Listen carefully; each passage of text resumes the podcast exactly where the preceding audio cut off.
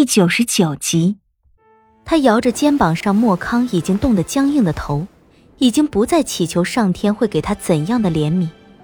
他现在将所有的希望都放在了莫康身上，他需要莫康的回应，哪怕一点点，哪怕只是眨眨眼睛、动动手指，就那么一下便够了，他便能坚持下来，能支撑着他不至于垮掉。树，君山树啊！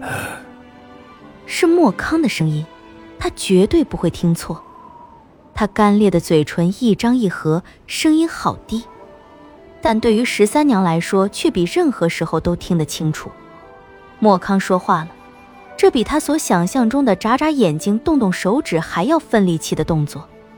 他立马抓住莫康的手，紧紧地握住，慌忙的好像要握住消失在天边的最后一道烟霞那般急切。我带你去。毛。把毛带上。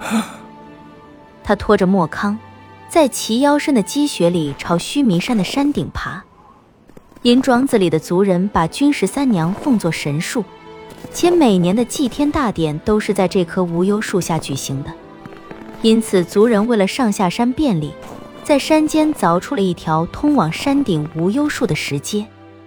因君族人敬天，上山的石阶足有九百九十九阶。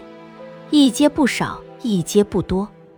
他们认为，这样才能表示出他们对上天最虔诚的信仰和最崇高的敬重。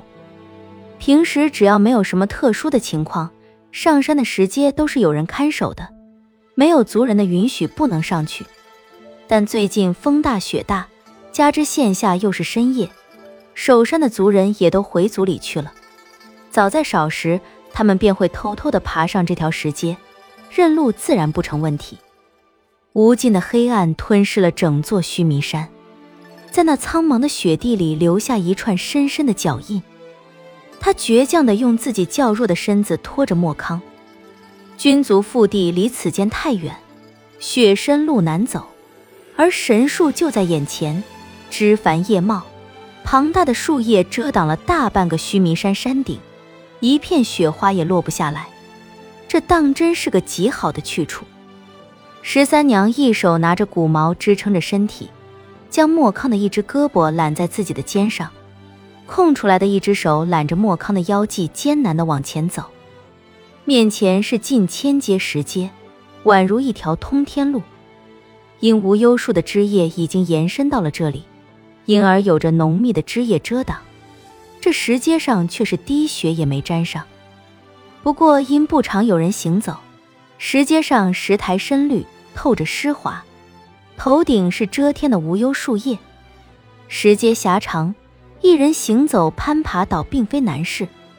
可如今十三娘架着一个已经失去了行动能力的莫康，这窄窄的石阶走起来可谓心惊肉跳。坚持住，只要我不放弃，你就不能放弃。十三娘将莫康放在里侧，自己走在山崖边上，两个人的重量全压在他一双脚和一根骨毛上。湿滑的石台踩上极容易往后滑，稍有不慎，两人都得摔落山崖。可能这回老天真的生出了怜悯心，一路上虽是摔了几回，但都没掉下去。等到十三娘把莫康扶上山顶，天已破晓。我望着那条蜿蜒的、长长的通天石阶，难以想象，这一路他竟然就这样把莫康扶上了山顶。这样的路，这样深的石台，这样黑的风雪夜，莫康倒在了树下。我身体虽还在遇见山庄的荒山焦土上，但神思却已在此处。这里像是游离于尘世之外的虚无之境，好像就站在莫康的身前。能看清他满脸的血污，浑身的伤痕，能看见虽已是累到极致的十三娘，倒地后又竭力的爬起来，奋力挣扎的爬起来。我想去伸手拉他，但也明白，这只是幻境，是一段记忆。虽神思是在此处，却什么也做不了。风雪依旧未歇，树下却不怎样寒冷。十三娘用尽力气才撕下身上的布条为莫康包扎伤口，树叶沙沙作响，同样是一手的血污，满手的伤。十三娘却已顾不得许多，他包扎伤口很仔细，也不知那粗布勒住伤口的时候，他是否会感觉到疼，或许是会的吧。哪有碰到伤口还不会疼的呢？可能真的是上天的怜悯。他这样简单又精细的包扎，按理在没有药物辅助的情况下，对如此重的伤是起不到多大的作用的。但是莫康却奇迹般的醒了。睁眼的时候，我感觉到的是君十三娘的欢喜，和着天边飘着的片片飞雪和阴沉萎靡的天色，透过那叠合的树叶，斜斜射下来几道斑驳的光线，轻抚着躺在他怀里的莫康。身下碧莹的绿草因沾了水汽，绿意更浓，是同他们身上衣裳不一样的颜彩，却兀自生出几分宁静祥和的味道。天地一片安静，唯见头顶雪绒花外无尽的风雪，凄凄寒风逼来。莫康眼睫挣扎了好几下，才勉强睁开。只见莫康满脸血污的脸上裂开三分笑意，七分痛苦，低低的问。你怎么来了？莫康偏头倒在草地里，望向外面无尽飞雪。这样大的雪，你要如何回去？你怎么不说？你该怎么回去啊？京城叫你别出去，为什么不听我的？莫康颤抖着的手伸过去，握住十三娘的手。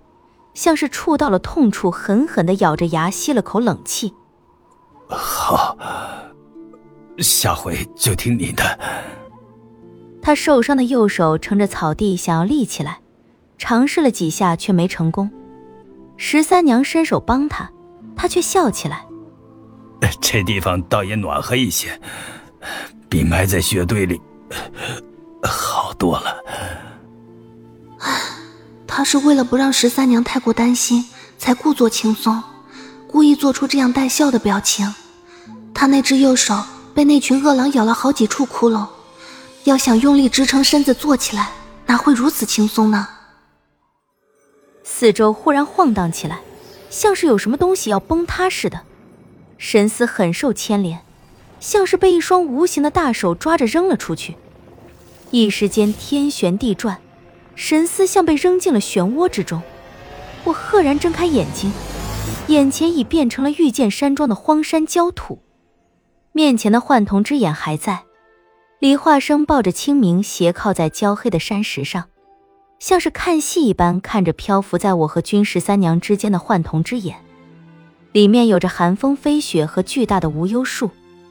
我弄不清楚为何我的神思会被扔出君十三娘的记忆。那一片似如飘荡在尘世之外的虚无之境，像是一段真实的美好，又像极了一段幻术铸剑的影像，一真一假，却能听得到那一声声嘶喊的名字，看得到那染了血色的白雪，可想要去触碰那雪、那树、那地，却发现一切如眼前飘过的烟霞，如春风过纸细，可望而不可及。